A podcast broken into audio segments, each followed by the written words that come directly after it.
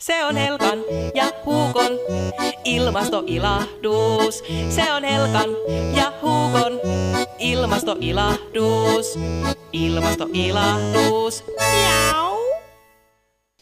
Se on Tellun ja Annan ilmastoilahdus. Ennakkoilahdus. Miau. Tervetuloa mukaan. Minä olen Tellusta ja Annasta se Anna, eli merkityskirjojen kuvittaja graafikko Anna Aalto. Ja minä olen Tellusta ja Annasta se Tellu, eli merkityskirjojen lastenkirjailija Terhi Kangas. Ja toivotan tänään tervetulleeksi koko perheen podcastistämme juttelemaan Lahden musiikkiopiston rehtori Juha Pulkin. Mahtavaa, että myös musiikkiopisto on mukana ympäristökasvatusta tukevassa sarjassamme. Kiitos paljon.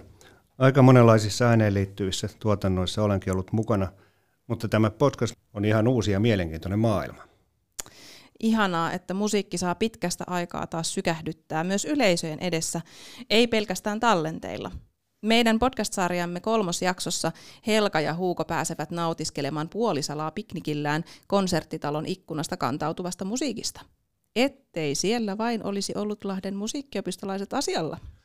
Oikein meni. Jaksossa kuultava musiikki on tosiaankin opistomme tallenne. Pianisti Erika Koljonen esittää siinä viime kevään konsertista oman sävelmänsä teema ja muunnelmat. Wow, omaa tuotantoa siis koko musi. Mutta hei, musiikkiopiston opit kuuluukin ihan jokaisessa meidän sarjamme jaksossa, sillä tämä merkityskumppanini Anna on myös opiskellut siellä teillä ja laulaa luikauttelee nyt yllättävin riimein huukokissana. Anna on myös säveltänyt, soittanut ja laulanut meidän tunnusmusiikkimme. Ilolla olenkin seurannut Anna sun urasi kehitystä.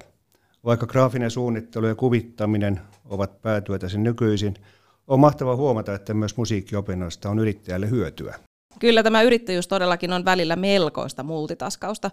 Saa olla rekenä jos kelkkanakin, mutta ehdottomasti parasta on, kun saa tehdä niitä juttuja, joihin itsellä on paloa. Ja musiikille kyllä liekkini aina loimottaa isosti.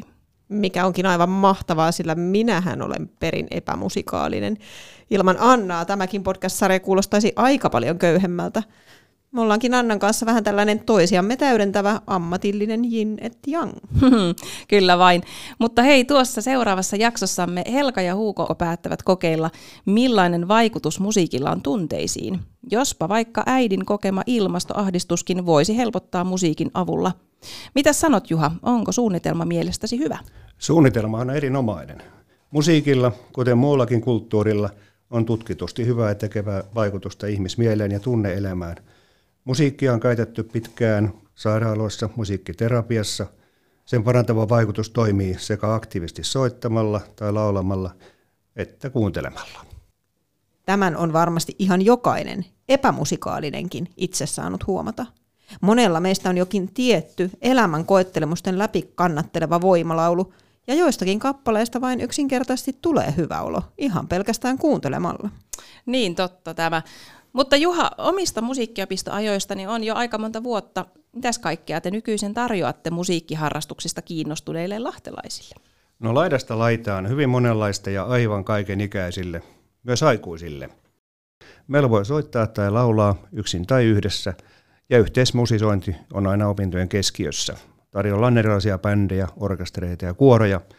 Lisäksi tanssilinjalla on lasten tanssia, klassista palettia ja nykytanssia.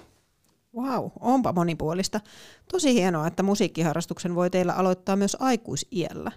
Suuri osa musiikkiopistolaisista taitaa kuitenkin olla lapsia ja nuoria. Miksi Juha mielestäsi lapsi kannattaa tuoda juuri musiikkiharrastuksen pariin?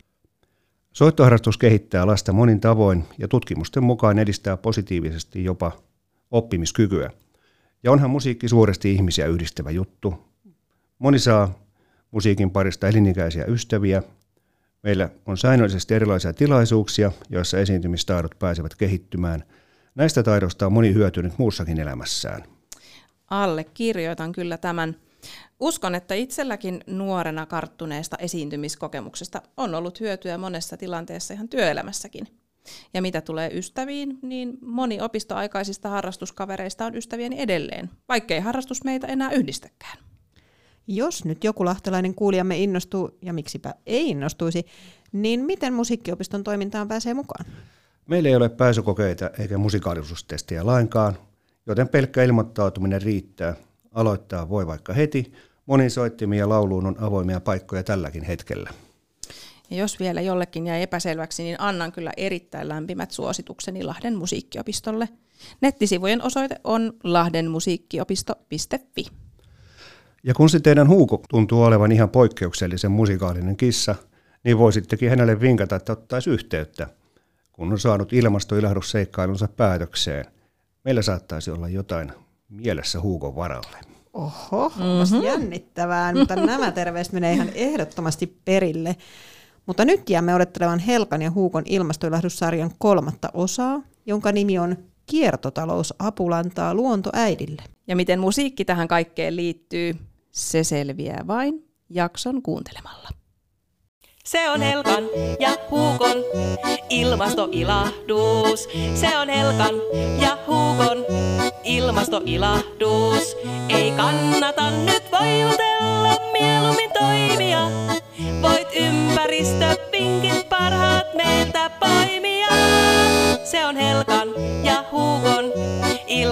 ilmastoilahdus. Se on Helkan ja Huukon ilmastoilahdus. Ilmastoilahdus. Miau.